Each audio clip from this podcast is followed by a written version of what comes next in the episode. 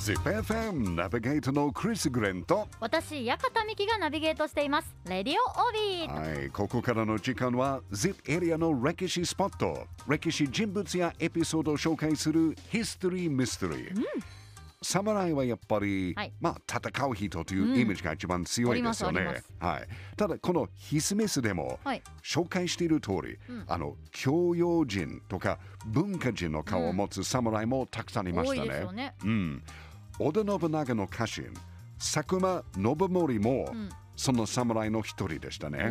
まあ、戦国時代の日本をよく知るポルトガル人の宣教師ルイス・フロイスは、ん。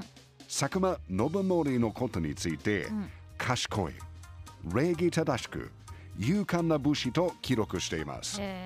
まあ、彼は現在の名古屋市南区出身で、年齢は信長より6歳年上、で30年以上信長の家来だった侍ですね、交渉役としてまた戦いの時には織田軍の後方部隊、しん。がりとしても活躍しました、まあ後方部隊しんがりと聞くと、あんまり戦わない大切じゃないというイメージがあるかもしれないけど、実は違います。違うんですか、うん後ろから敵が追いかけてきた時には、この後方部隊が命がけで戦って、自分の殿様を安全に逃がすっていうかなり大切な役割もありました。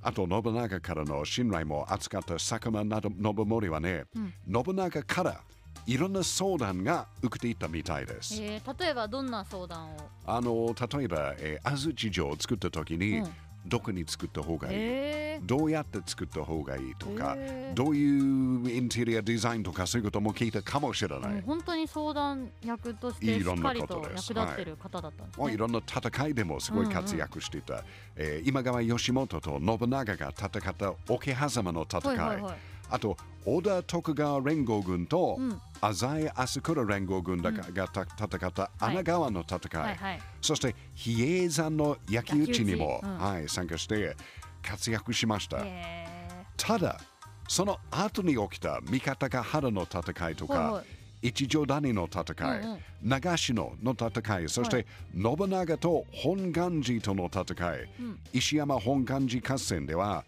ミスの連続でほとんど活躍ができませんでした。ーえー何かあったんですかね？うーん、よくわからないですけど、まあ僕は思っているのはね、うん。個人的だけですけど、もしかして、もしかして？へもしかして PTSD があったかもしれない。えストレスでその後うまくできなかったかもしれないですけど、まあいろんな説がありますね。そ。うですよね。なので、なんか信長は佐久間信盛に対してん19個の文句を書いた手紙を書きました。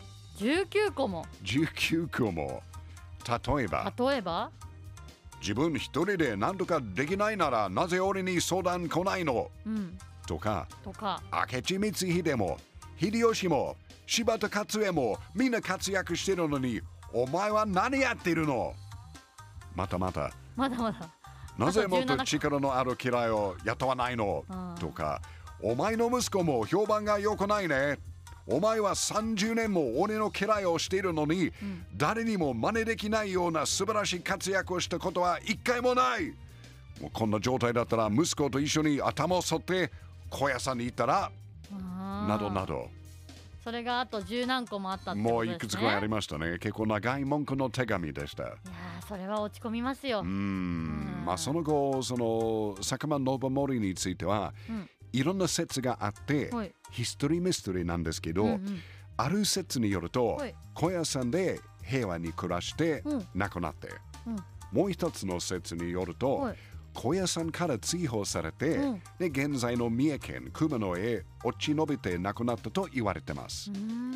まあどこで亡くなったかはまだヒストリーミステリーですけど、はい大田家から離れた2年後の1582年2月18日、441年前の昨日、佐久間信盛は54歳で亡くなったと言われてます。うん。まあ彼は後半の人生はかなり悲しい状態ですけど、うん。賢く、礼儀正しく、勇敢な武士と言われた佐久間信盛は間違いなし。ZIP エリアのヒーローの一人だと思いますね。間違いないです。はい。やっぱり ZIP エリアの歴史って面白いですね。ZIPFM History Mystery 441年前の昨日54歳で亡くなった30年以上織田信長の家臣として頑張っていた佐久間信盛を紹介しました。今週こうん。の佐久間信信盛盛はい。すごい最後の何ですか？19個の？はい文句がありました、うん、あれがはい。ちょっと衝撃的でしたね、そうですね、うん。やっぱり心が痛いと思っている。実はもう一つの説によると、はいはい。明智光秀が裏切った理由の一つは、はい。織田信長が、うん。例えば、えー信盛みたいな歌詞の大切にしてなかったから裏切った可能性がある。あまあそ,、ねれが説だけですけど。近くでそういう場面に遭遇してて、えなんでそんなこと言うんだろうとかね、はい。こうモヤモヤが溜まってたかもしれない、そう。あでもそれも必須ミスなんですうね、んそうですよね、大きな必須ミスです。いやー今週もいいお勉強ができました、うん。さあ今週は信長の家臣佐久間信盛についてお話しいただきました。はい。そしてヒストリーミステリーの放送は ZIPFM ポッドキャストでも配信をしております ZIPFM ウェブサイトから ZIPFM ポッドキャストのバナーをクリックしてぜひ聞いてくださいね。ヒストリーミステリー来週もお楽しみに。